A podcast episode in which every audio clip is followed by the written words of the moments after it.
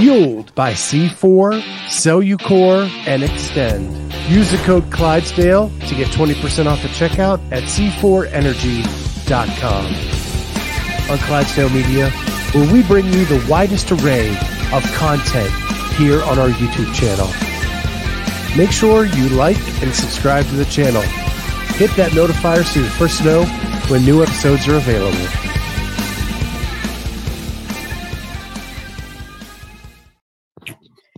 What is going on, everybody? Welcome to the Clydesdale Media Podcast. My name is Scott Schweitzer. I'm the Clydesdale. I've got my co-host Jamie Latimer with me, and we have we're so honored to have with us Corey Borolien, uh, champion in the oh my gosh, I forgot what age group you're 50, in. 54. 50. 50 to 54 year old division at Legends. We're going to sit back and relax and get to know him a little bit. So, Corey, welcome to the show.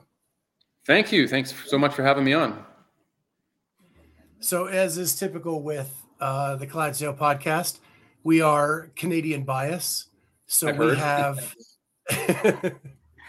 it's Another around Canadian winner. We have Yeah. another Canadian winner here. Actually, you know, Canada is becoming a hotbed for uh, high-end athletes in the CrossFit space. Do you do you have a sense of pride about that? Uh, yeah, definitely. I mean, it's it's noteworthy considering that our population is about a tenth the size. So if you adjusted it for population, it'd be a lot more. Um, yeah, and also, and a lot of people don't realize, but the geography of Canada, like because the population is centered in just you know several large cities, you know that's that's an issue for athletes traveling and developmentally wise and stuff like that. So it's uh, it's really noteworthy that Canada is putting up a lot of good performances and a lot of high performing athletes. Um, you know, the weather, that's a lot of things that make it tough, but they persevere. Do you watch the elites and like there was you the Canadians came so close on the men's side to taking the entire podium at both Yeah. the games and at Rogue. Yeah, everybody Um, was pulling for a Wodapalooza repeat, I think. Yeah. Pretty amazing. Well, Yeah. enough about them. Let's let's get into you. Um, you have you've done sports your whole life. Yeah, I've been an athlete. Well, I guess I guess an athlete, but I've done sports since I was I can remember maybe 12 years old, wanting starting to do cross country in middle school. Um, I was never like a high level athlete or anything, but I've always been active my whole life. Um, what what gravitated you to the running sports right off the bat? Uh, I don't know if there's anything in particular. Um, I, I didn't like my parents didn't put me in competitive sports like ball and hockey and stuff like that. I just my earliest memory is just being maybe seven or eight years old and telling my mom one day is like I want to try to run around the block without stopping. I don't know why I thought that or why where that idea came from, but I just like the idea of a challenge. It seemed you know when you're little, your neighborhood seems like such a big space, and I'm like I want to see if I can go all the way around the block and not stop. And I think maybe just in our elementary school, we had to do, there was a thing back then, we had to do Canada fitness tests every year. Everybody in the class had to do all these exercises. And I, I don't know, I seemed to do good at running. So I guess it's just, that's just what I did. I don't know why, but just, and I like doing things on my own. I was never really a team sports person. I liked the challenge of doing things on my own. So uh, running, I guess, seemed like a natural fit or a natural place to start. And you did that in the whole way through high school? Yeah, I ran track and cross country in high school. Uh, I was middle distance, so 800, 1500, 3000 meters, and then track or cross country in the fall. And um, like I said, I wasn't, I wasn't like high level or anything like that. I did okay at some of the local meets. Um, and at the same time, I was discovering triathlon. Um, I remember my mom, I get my mom to take me to a bookshop. It was the only place in the city you could buy triathlete magazine. I was like 15, 16 years old, and I was like, this is so such a cool sport, how fast these guys can go and everything. And you know, I lived in a small rural town where it was either hockey and softball in the summer, and that's that was all the sports. So I was uh, the oddball, I guess, in that sense. So we were talking before we went on air that Jamie has a very similar background. So Jamie, what gra- what was the pool to the running sports for you? Yeah, I don't know. I'd say like kind of what he's saying. Um, we had like in elementary, we had like a you ran around the school and you earned little shoes for your shoelaces. And I just like would rack those up. And I just feel like naturally, right? Like whatever you're good at, that's what you're going to like put your heart into. Um, I got like a lot of joy and reward out of that at a young age. I felt like I was naturally gifted at running and endurance in general.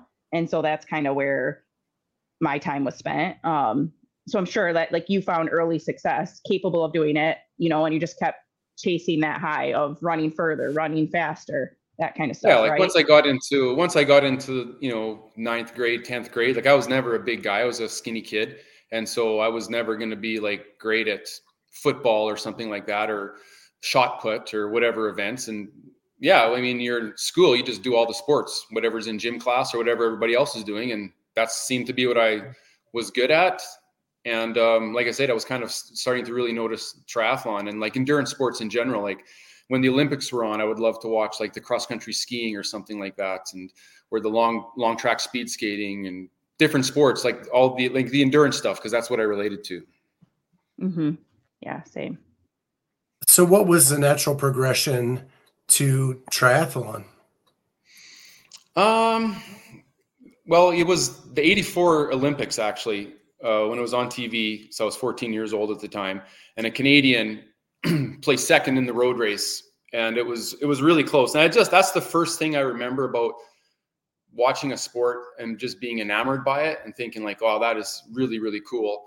And then triathlon was kind of coming of age in the mid 80s at the same time, and um, because I was already kind of into distance uh, endurance sports. I just thought it was super cool and uh, something that nobody else was doing. It, w- it was unique. And, um, you know, I didn't have any opportunities. I didn't have a, a, bike. I had like just a junker that I would ride around the neighborhood. But um, I remember in like 11th grade is when I kind of saved up some money and got a bike. And that's then I could start like riding a bike and running as well. I didn't know how to swim yet though. Yeah, that was going to be my question because I I also got into triathlons, but I was not a swimmer. And um like we have tons of lakes around us in michigan but i just i didn't ever swim for like i would just always have like a float floaty device on me right? Um so like i was curious if you had lakes or pools near you that you were able to regularly swim in. Yeah like i was fortunate in my dad was into scuba diving so my dad was comfortable in the water and so right from when me and my sisters were young i remember i was going to the swimming pool and he would just you know throw us in and play with us in the water. And i was always comfortable in the water so i could tread water. I could dive to the bottom of the pool. I was i was i would like holding my breath and all that kind of stuff. So it never i was never scared of water and i never remember not being able to swim. It's just that i never took any lessons and i never learned how to do it properly. So whatever i did is just like most kids i just figured it out and splashed along but i was never scared of the water. And then um, like i said it was latter part of high school when I got a bike and I was like, oh, I really want to try doing a triathlon. And uh, I'm like, well, I got to learn how to swim. And I wasn't going to sign up for swimming lessons with the nine year olds. So I just got a book out of the library, like swimming technique. And I just remember reading the book over and over again. And then I'd close my eyes and try to visualize like the stroke that they're talking about. And then I'd ride my bike down to the lake and lock it to a tree. And I'd go into the lake and try to swim and like, okay, this is what they said to do. And I'd try to figure it out. And that's all I ever did. I just learned on my own like that. By the time I did, I did my first triathlon on my summer holidays between grade 11 and grade 12. And that's how I learned to swim. I didn't have a wetsuit either. It was freezing cold water. I think it was me and three other people that didn't have a wetsuit. I didn't even know about wetsuits. Uh huh. What was the first distance triathlon that you did? Uh, it was um, a 1K swim, and the bike was like 70 kilometers, and it was like an 18 kilometer run. And it was because wow. it was at a lake that our family went to in the summer. And it was like a really, it was kind of one of the early races. And it's still one of the most well known races in Western Canada. It's been going on since the early 80s. And that's what the distance was. And uh, I remember watching, you know, all the pros on TV, Ironman and stuff like that. And like, well, this is what it is. And I never even thought about, you know, it's four and a half hours of racing. And I'm 16 years old and I, I don't know what I'm getting into, but I finished way near the back, but it was cool. but you finished. Have you done I it finished, full yeah. Ironman? I've done a couple of, uh, yeah, in 2007 and 2008, I did Ironman Canada. I was more prepared for that though. it's so funny because my perspective is I always wanted to do one, but I grew up a swimmer. So for me, and I biked everywhere. I would bike probably 12 to 15k a day um, mm-hmm. to work and back when I was when I was in high school, and uh, and then it was the running for me. Yeah, everybody's got their thing that they like. Yeah, and the thing that you don't do is the thing that has all the question marks around it and the trepidation. Like that's completely understandable. Like if I've helped lots of people or tried to talk lots of people into doing triathlon, and for most people, it's the swim. It's just you know it's overpowering the fear sometimes people have of water. But um, once they get into it, like it's a struggle for people. Maybe for maybe it's always a struggle, but it's like anything. You can learn it if you apply yourself, and once you get into it, maybe it's usually not as bad as you feared. So here's my last triathlon question. There have been people that have said that it should be an event at the CrossFit Games. Your thoughts? They, uh, I think, was it 2010 or 11? They did. I remember they did a. It was a. They had a mountain bike and a trail run, but I can't remember if they swam first. This is when they were at Camp Pendleton or around that area. They may have swam. I can't remember now, but um, it makes sense. I mean, they've done biking events, they've done running, they swim. I can see them combining it all in one, no problem. I mean, they've even done specialized cycling events, cyclocross, and they did a criterium one time. Like when they had the crit in the games, I was pretty flabbergasted because I I was a bike racer. More, I considered myself a cyclist and a bike racer more than a triathlete for triathlete for most of my adult life. And a criterium race is a pretty specialized race in terms of like there's a lot of potential for things to go wrong, like crashing and stuff like that. And um, you know, if you don't know what you're doing, or if you if you're efficient at it and you know what you're doing, you can have quite an advantage. So, I mean, a triathlon would be relatively simple event compared to that. Not logistically, they're hard. To, it'd be hard to organize, but it'd be cool to see. Yeah, yeah. So you go from that to you said cycling. Why the switch to cycling? And then you you actually put some power on that bike and went motocross for a while. Yeah. Yeah, well, I grew when I was a kid. We lived uh, we we lived in a rural area, so I just had a dirt bike like all the kids my age, and um, that's that was the sport that I loved the most when I was a maybe like 12 to 17 years old. I was really into dirt bikes and motocross. I never really raced, maybe one or two times, but I just loved riding my dirt bike all the time.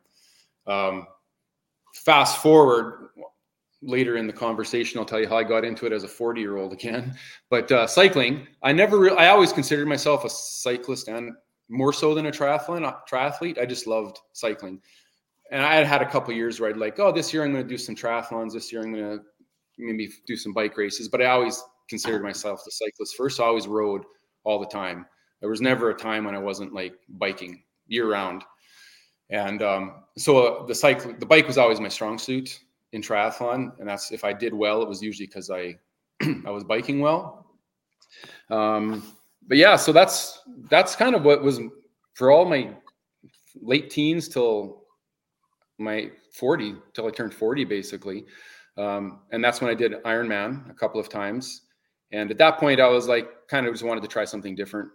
Um, I had been two years of training for Ironman I was a little bit burnt out and we were planning to build a house and I knew I wouldn't have the time to dedicate to it. And I'm like, this sounds like a good time to just try something completely different that I hadn't done before. And I look, I was looking for a challenge, something I could start from like the ground up and learn from square one. And um, I'm like, you know, I haven't had a dirt bike in 20 some years. So I did that for a couple years, just went and I raced locally at the track here every week for the summer and um, did that for a couple years. Got it out of my system.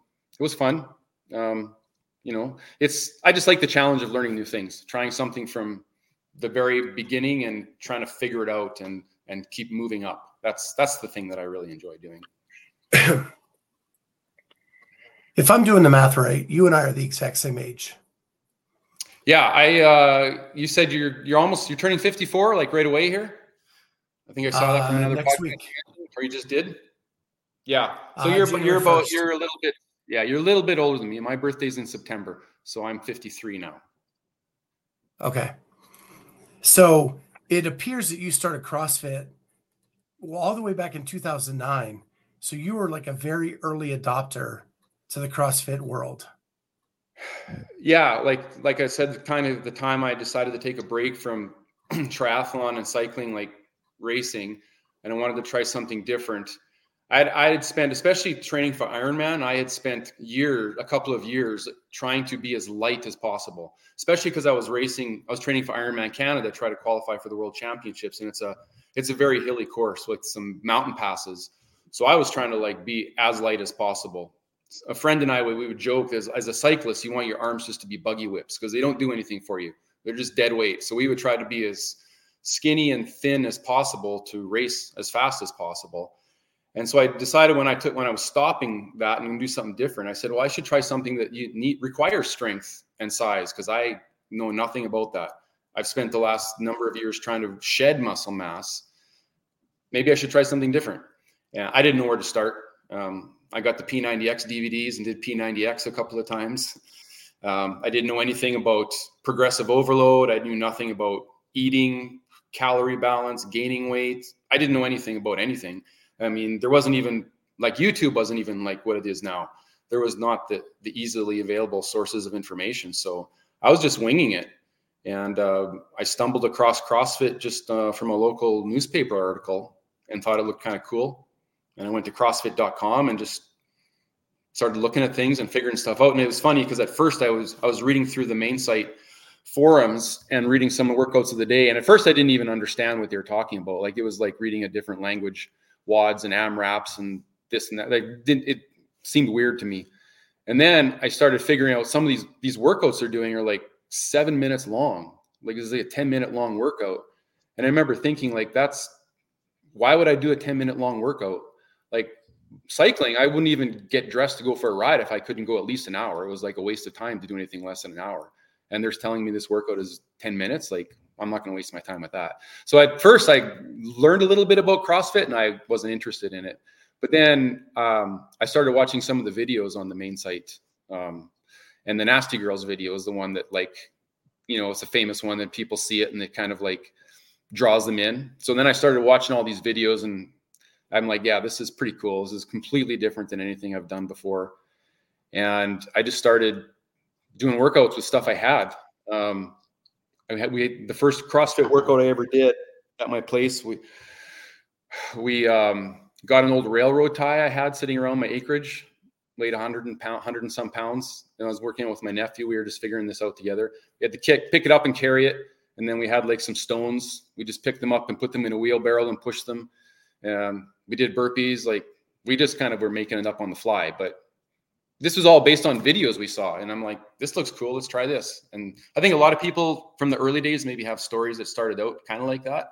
And it just kept going from there. And eventually I was like, well, I've got to buy some actual real equipment and figured out, found out, found roguefitness.com, started buying stuff. And eventually more friends and family were coming to work out with us. And we had six or seven people coming three or four days a week. I built a little rig in the backyard out of lumber and we just kept faking it and it was fun. So the obvious question is you live in Canada. Hmm. A rig in the backyard is good how many months of the year? yeah. Well, exactly. And it's funny because at the time, my wife and I were building a house, and the house wasn't going to be ready to live in until springtime.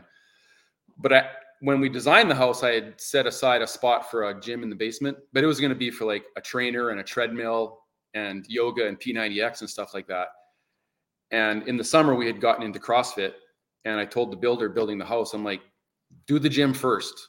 You have forget the rest of it. Make sure the gym is done by October because we need somewhere to work out. So we finished the gym, and I said, and put all the walls and ceiling plywood because we're going to bash the crap out of them. So we finished the gym.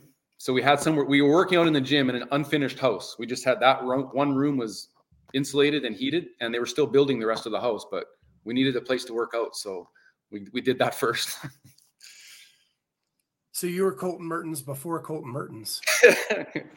yeah, and in the summertime, um, the acreage that we live on, the previous owners boarded horses, so they had a big hay shed, just a roof and post walls, like no walls, just posts. So we put a bunch of horse stall mats in the floor, and that's where we worked out in the summertime. And in the winter, eventually, we outgrew the little gym in the basement, and we just parked the cars outside and turned the three car garage into a gym in the winter. And in the summer, we worked out in this hay shed with no walls and a leaky roof. And that went on for several years. I never joined a CrossFit affiliate till I was like six or seven years in when we eventually sold that house. It was just all me and friends and family training at home in our yard in our garage.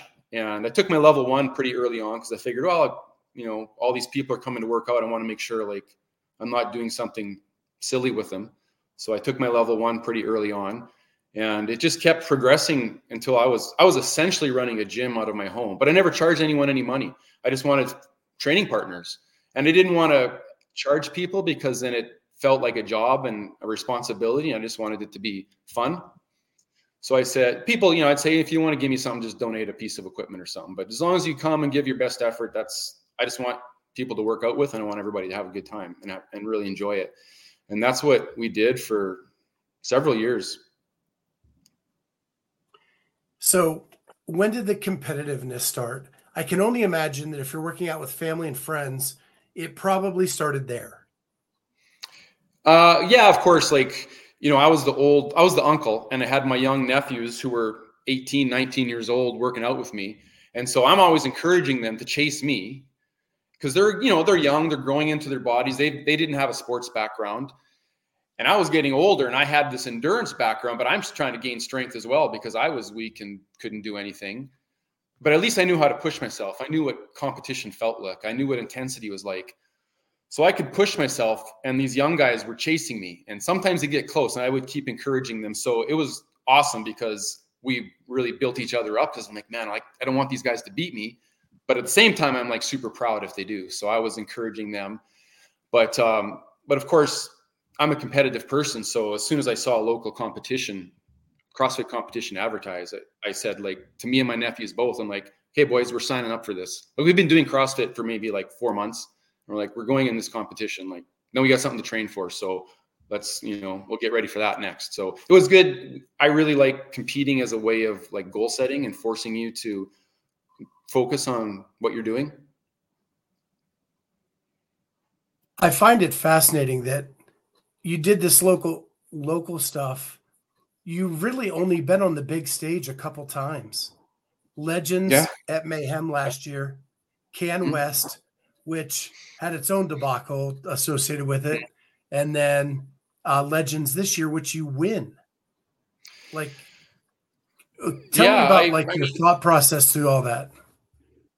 I um I I just enjoy competing. Period. Like whether it was racing, bikes, or CrossFit or anything, I I love competition, but I don't always love the training for it. So that's kind of why I sign up for competitions. It kind of forces me to be consistent with exercise, which is how I trick myself just to be healthy and fit, basically. But um, but I really love competing. So if there was a competition, like I was going to sign up for it just because it was a, a, way of goal setting. Um, and you know, after doing CrossFit for a couple years, I was like, okay, well, you know, I've never done a weightlifting meet.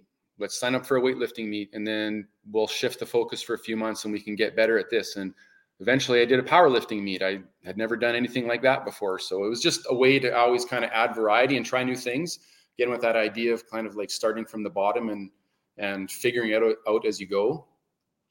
Um, but yeah i don't know. I just i just enjoy it and i would go in phases sometimes you know there was a couple years where ah, I'm not really doing CrossFit. I'm kind of more into weightlifting, but I would always do WODs, but it was just to kind of stay semi in shape.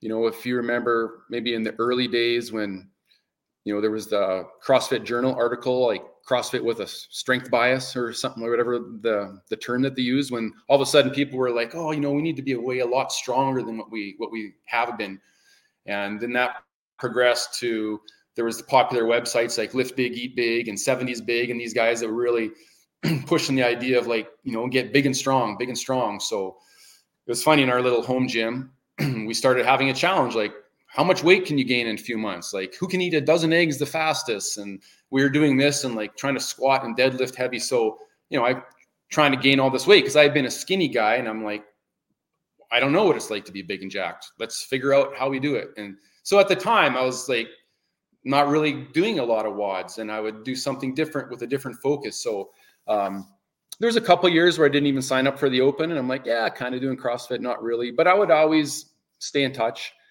And um, through it all, I mean, eventually, um, I would always do like decent, it seemed.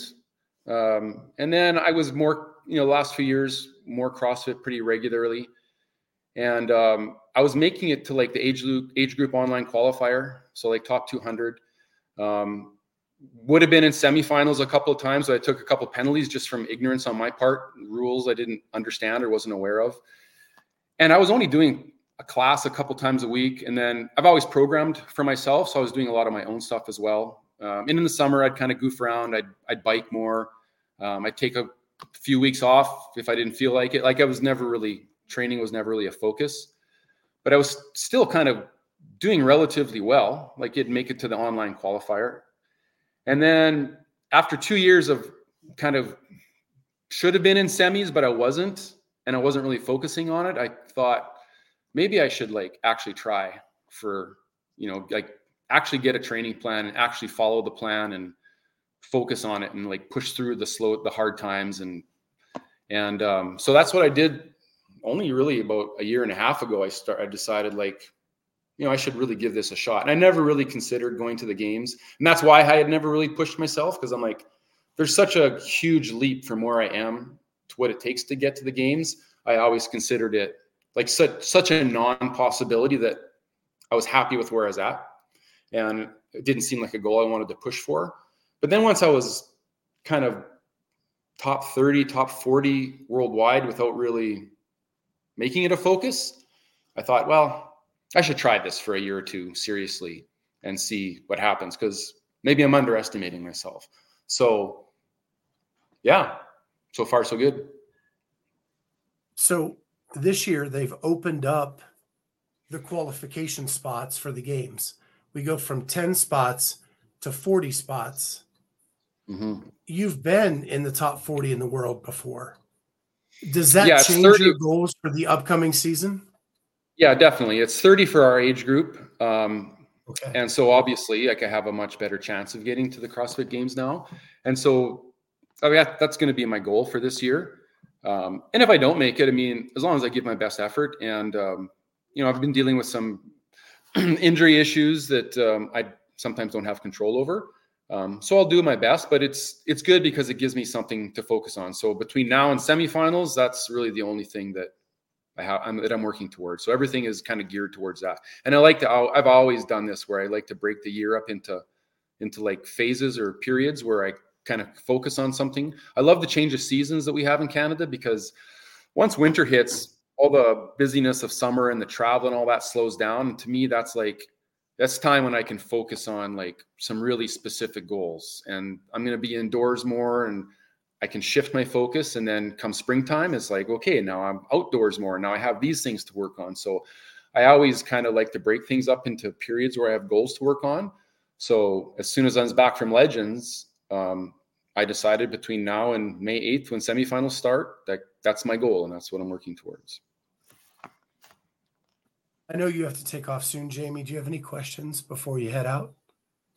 I guess so. I find I always found that like I would when you said you would compete a lot, um, like I would race my way into shape. Like I would run 5Ks and I would start in April, terrible, like 25 minutes, and I'd get mm-hmm. like 30 seconds to a minute faster each month until until like October would hit, and I'd be like 19 minutes. Um, and I noticed that that kind of mentality has transferred into the sport of CrossFit for me. And I, Scott knows this, like I like I like to compete, and I do much better in person. So it's been the same way for me. Like I would like to compete my way into shape. And mm-hmm. um, all, people are always like, you're doing too many comps, you're doing too much. But like, I find for one, I just do better. And I don't know if it's the competition on the floor. And I know you said you haven't made it to like semifinals yet. You always like there's a mistake that's made or just something. And and you haven't you did say you haven't like put your whole heart into it. But I'm wondering if you find you just compete better on the floor live than oh, these online definitely. stuff. Yeah, definitely. I, that's one of the things is I don't really I don't like doing online qualifiers. I don't do relatively well in online qualifiers. And if I make it to a live competition, like I always do much better in a live competition. It's just it's because it goes back to what I said where I love competing and I love racing. Like head to head competition, live on the floor where you're strategizing on the fly, where you can like try to get in people's heads. Like you know like i love all that part of it. I love i love calculating how i'm going to get through this workout and watching your competition. If you're in a spot where maybe your time doesn't matter what matters is how you're doing relative to the field which completely changes how you strategize for a workout.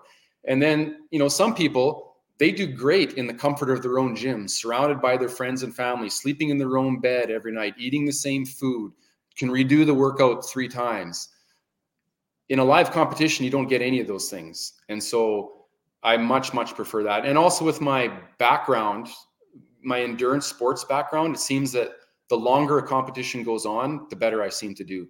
So three days, four days, two workouts a day, give me three workouts a day. Because even though I'm getting tired, I know everybody else is getting tired too. And I legends last year uh, in Tennessee, it was particularly noticeable. It's just like I seem to feel better every day as it goes on. Yeah, I'm my legs are sore, whatever. But once I get warmed up and moving, I'm I'm I feel better. So I would much much rather do live competitions than online. Yeah, I totally relate to all of that. Well, I have to just want to let Scott take over. It was super nice to great. meet you. Yeah, great meeting you too. Take care. Yep, you too. I might have to leave this up again. I can't leave, Scott. Take me out.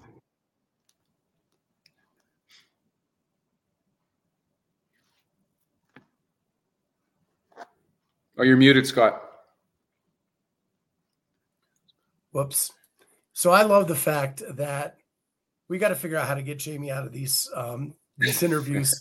Uh, um, so I love the fact that you admitted that you love the competition, not so much the training, because I think every athlete I've ever talked to said it the opposite way, and I it's hard for me to believe that because I'm very much like you.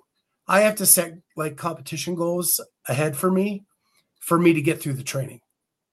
Yeah, like I, if myself. I'm in it, when I'm in it, I oftentimes I enjoy it, especially if I'm at the gym with other people and you know the vibe is good and even and each and you're pushing each other. Don't get me wrong, I, I really do like that. But a lot of times it's a case of, you know, it's 4:30. I haven't worked out yet today. I'm hungry. It's almost supper time. Am I going to blow off the workout or am I going to do it because I really love being in the gym? And if I don't have anything to train for, a lot of times I'm just to like, eh, you know what? I'll do a little more tomorrow and I won't work out today. Like realistically, that's the way I've I think about things a, a lot of the time, not all the time. Um, and so sometimes you just have to push through. You know, in bike racing, it's cold and it's wet out. Do you really want to go for that two, three hour training ride you had planned? The weather's going to be nice tomorrow. Maybe I'll just do it tomorrow so yeah, I I do like and I love being in my gym. I have a home gym. I have a nice setup at home, and I and I love hanging out in my gym. Um, but I do a lot of I do a lot of tinkering. It's where I do a lot of thinking. Um, I'm not always pushing myself. I just like the gym environment. But yeah, like anybody, a lot of times I just don't feel super motivated to train. But if I have a competition coming up, then I'm much more likely to just buckle down and get it done because the days are counting down and you only have so many days to still try to get ready. And you know the people you're competing against are getting ready. So that's kind of what that's why I like signing up for competitions. It forces me to work out when I normally maybe wouldn't work out. So you talked about your injury history this year, trying to get through the game season into legends but you suffered a very, uh, I'm guessing, big knee, knee injury 15 years ago.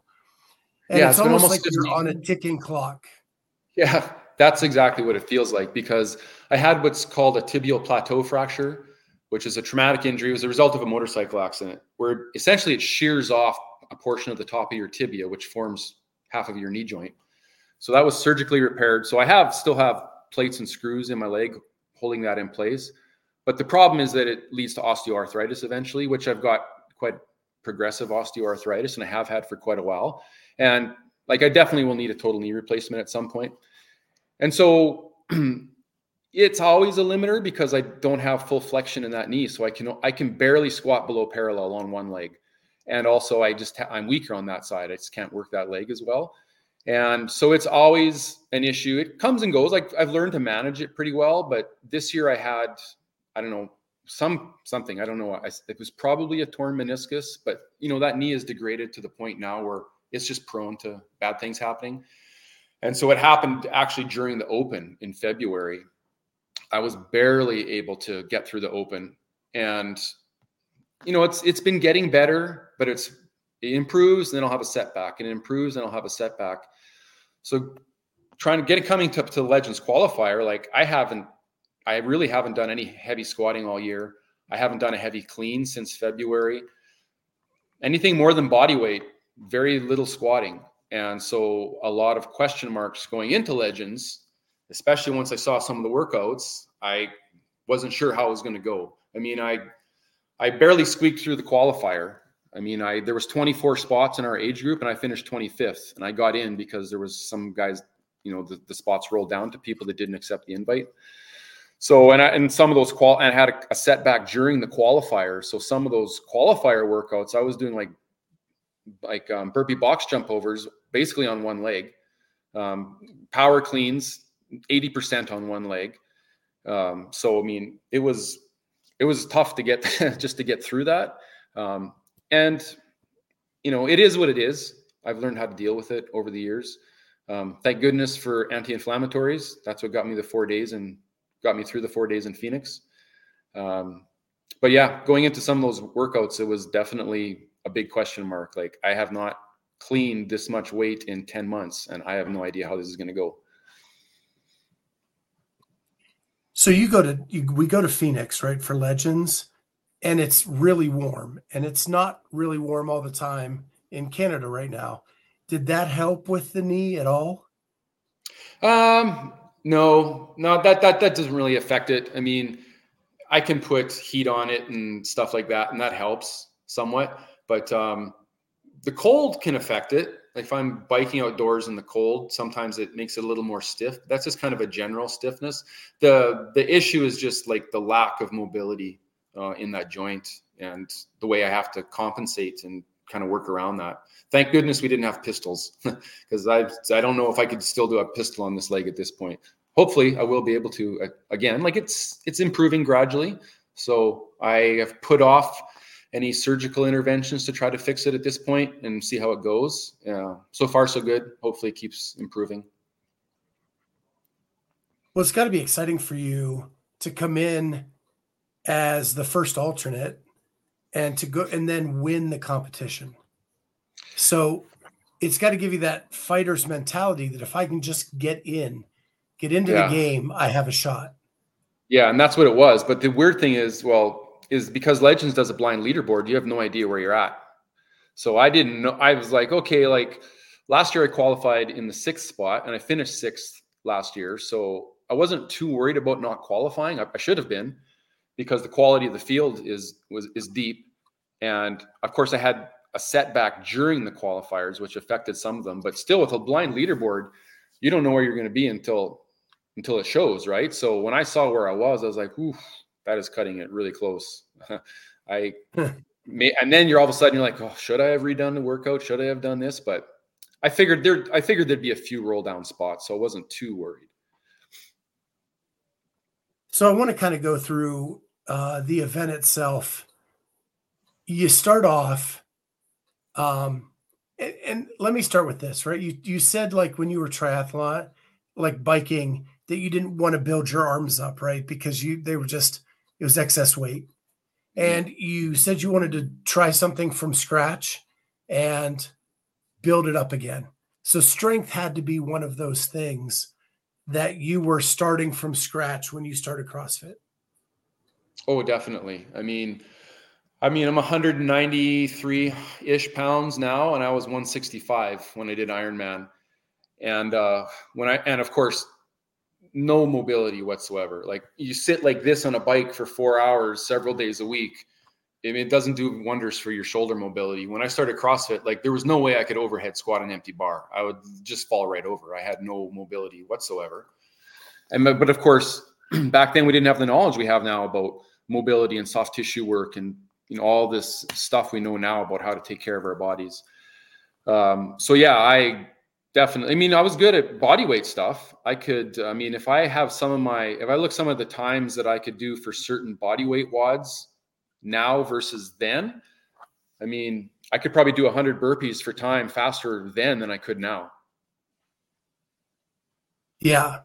Well, the reason I bring it up is in your first three events, if heck, first four events, it's second, 13th, second, first. And the only one that's out of the top 10 or out of the top two is a weightlifting event.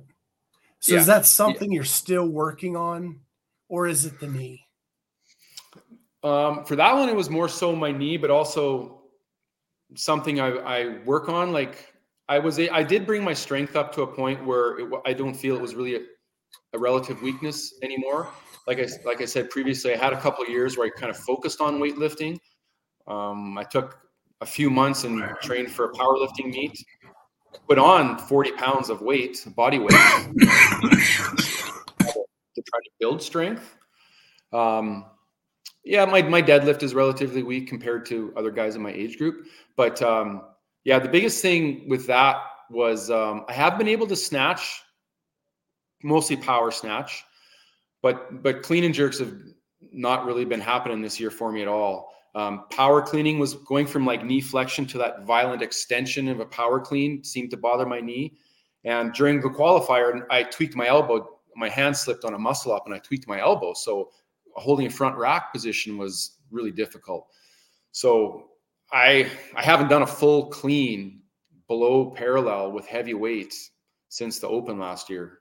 So warming up for that max clean and jerk, I only I powered 205 and I'm like I'm just to go with that because I don't know how many maybe I only have one good clean in me and something could could be could be bad so I'm not to push it.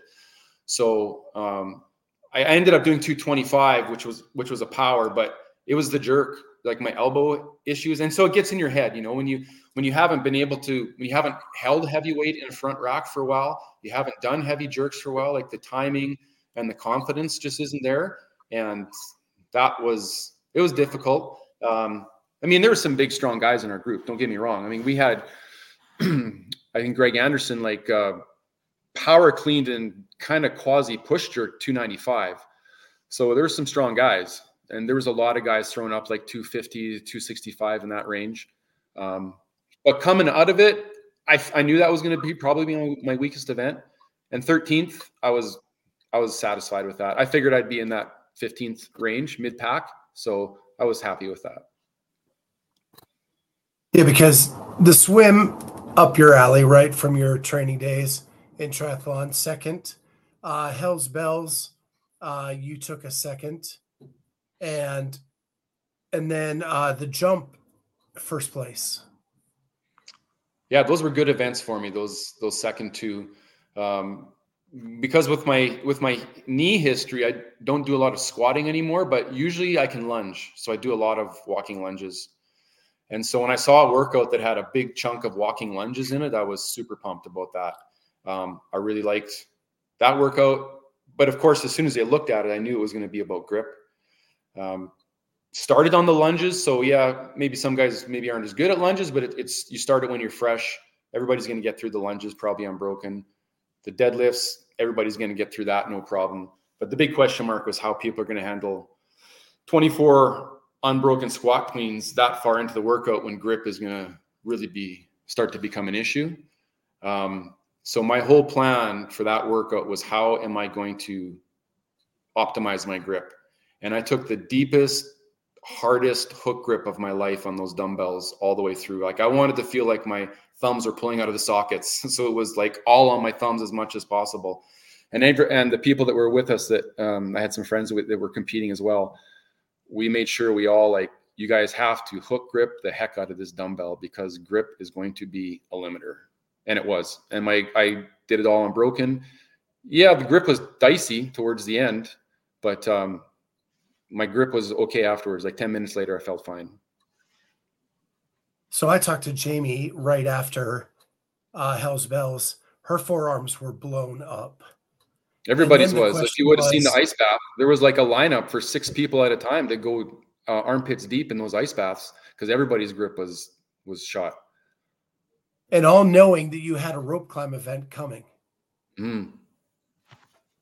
So yeah, and I love rope climbs. That's one of my better movements. And I've been working on my skipping with those ropes.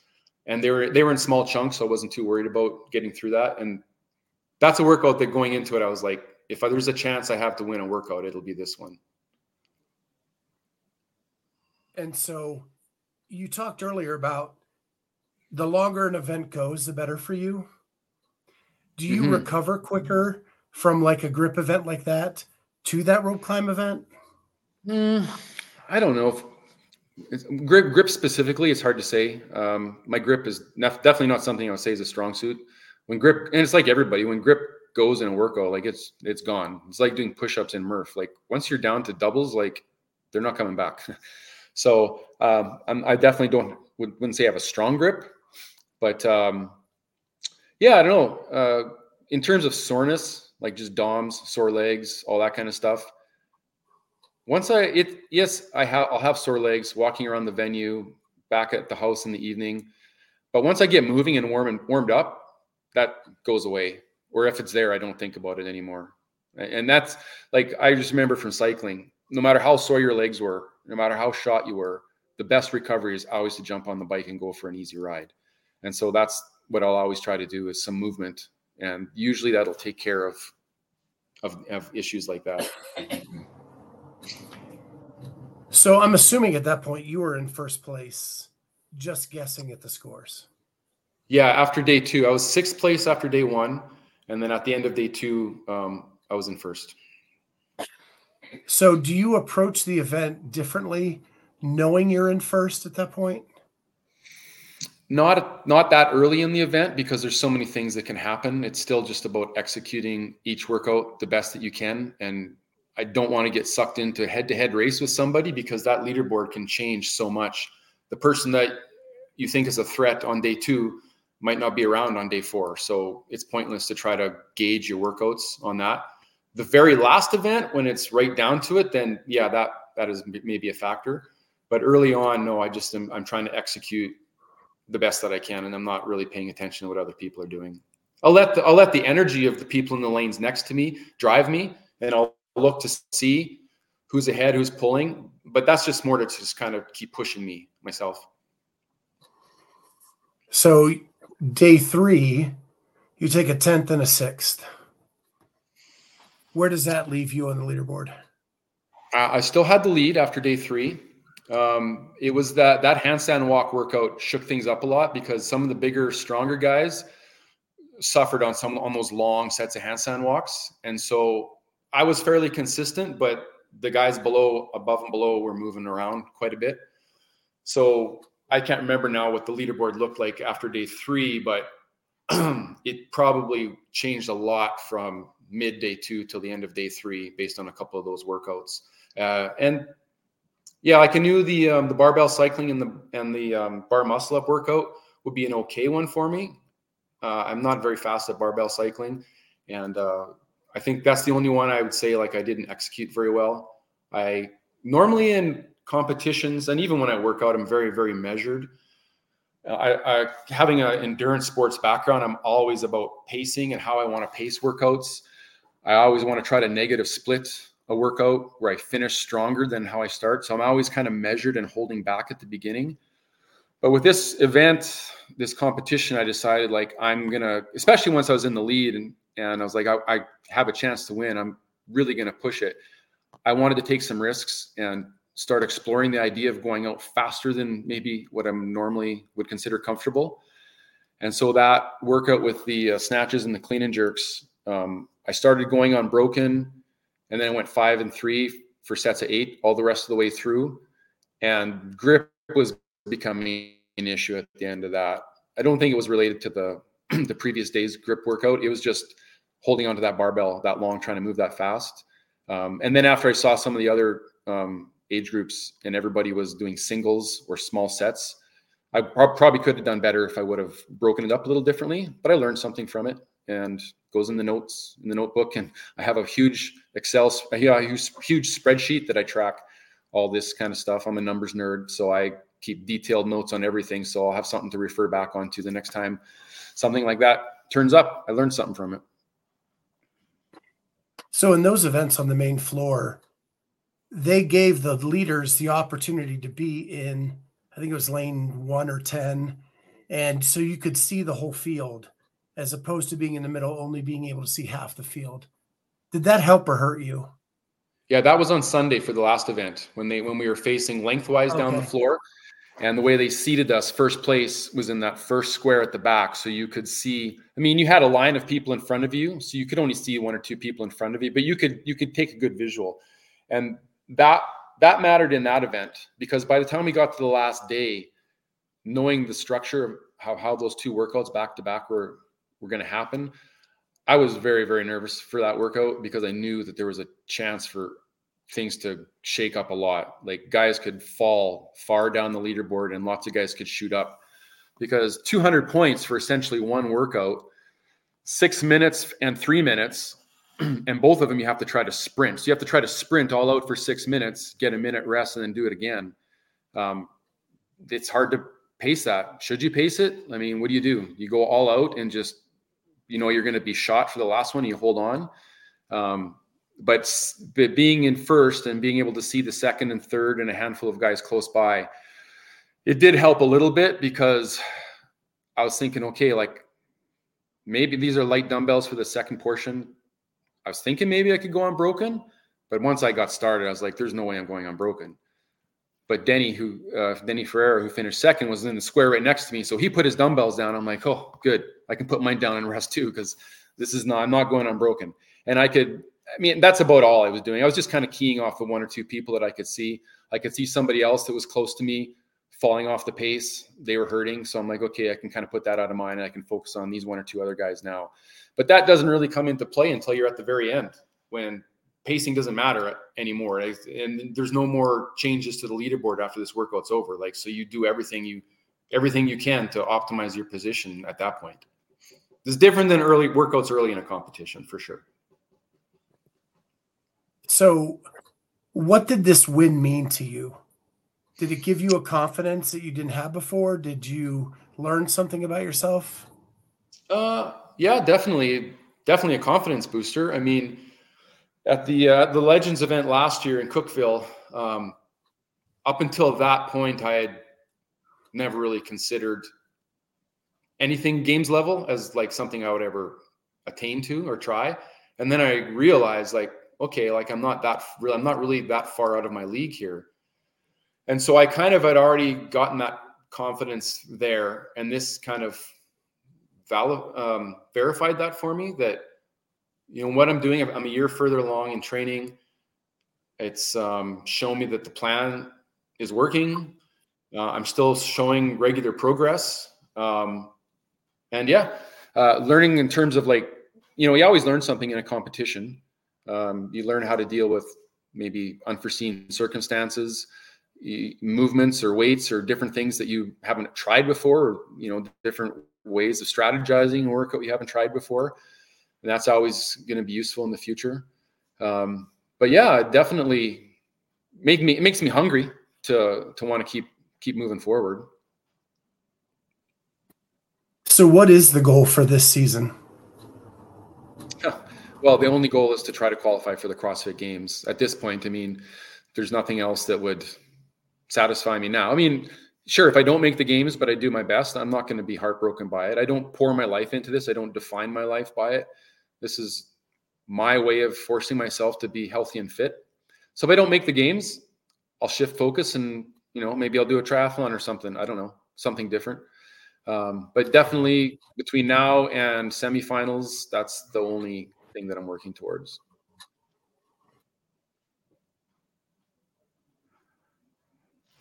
So you've been around this sport for a long time. 2009 15 years. Mm-hmm. are you a are you how much have you learned in those 15 years to make you a better athlete today? Oh man. Well a lot. I mean a lot of that just comes with uh, maturing you know, being a master's athlete, especially as you move into the older age categories, you have to be very um, smart about your training and your recovery. Of course, you ask any masters athlete, they're gonna they're gonna tell you that. Um, the biggest thing is I've learned how to moderate intensity. That's the thing that I have to be careful about. Um, but having been a, an athlete and training my whole life, I feel like I'm pretty in tune with my body, and I'm also not at all concerned about pulling back if I feel I need to. I don't. I'm not one of those people that will push through pain or discomfort or overtraining or anything like that. Like I've I've learned that it's never it's not worth it for me to to push through things like that. So I try to keep a pretty mellow attitude and take a longer term view of things like okay, like you had a workout plan today or the next few days and this is happening. So we're just going to shift focus and we're not going to stress about it. So being a little more chill about things um, is good, I think, in the long run. Um, yeah, I'm, I'm comfortable with with where I'm at, um, and I'm like I said, I'm hungry in the sense that the more work I do, the more I realize how many areas I have for improvement.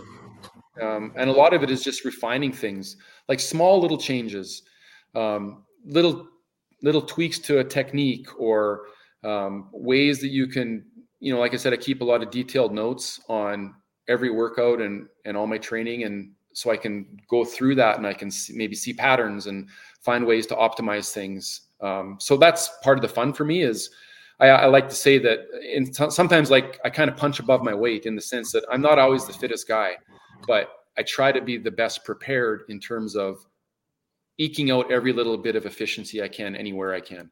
Like in cycling, I would call that free speed. If you can if you can have a more aerodynamic position on your bike, it doesn't cost you any money, but it makes a huge difference it might not even make a huge difference, but it makes any difference. But it didn't cost anything. It just took paying some attention to detail and some some effort. And so I try to apply that same attitude to to my training now. People that I work out with, I'm always, or if I'm coaching, I'm always harping on people like be as efficient as you can in your movement. These machines that you spend so much time on, dial in your your efficiency. Make sure you understand all the metrics that the screen is showing you. Like, don't just close your eyes and turn on music and not pay attention. Like always pay attention to what you're doing. Always find a way to be more efficient. Um, because like like I say, it's it's free speed. So I try to I just try to have that attitude in all everything that I do really. That uh, close your eyes piece, I feel like you're calling me out, Corey. yeah, I called a lot so of people. One last, uh, one last question. Um, when you started this, you were working out with your nephews, family, and friends. What do your training partners look like today? Huh.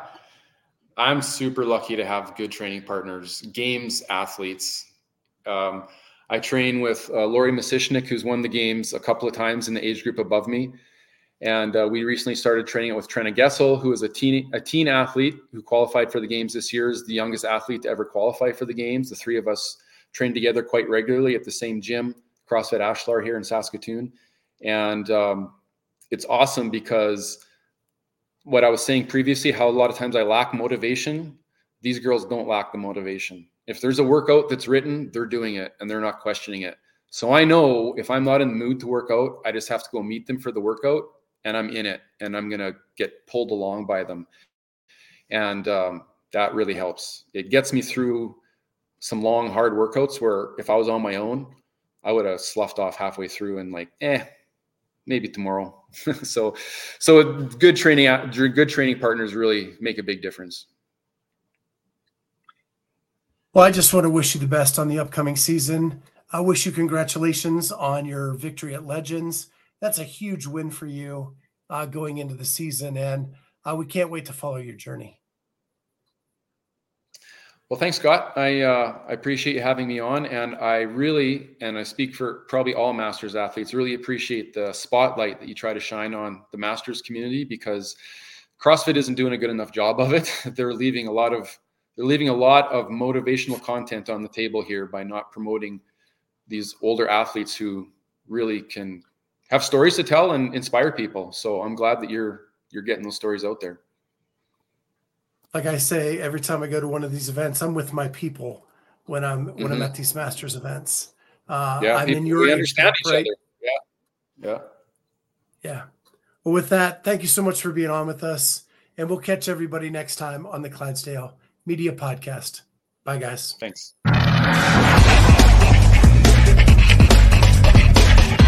C4 Energy, Xtend, and Cellucor are delivering the most effective, best tasting, and highest quality products for you. Get 20% off when you use the code Clydesdale at checkout at C, the number 4 energy.com.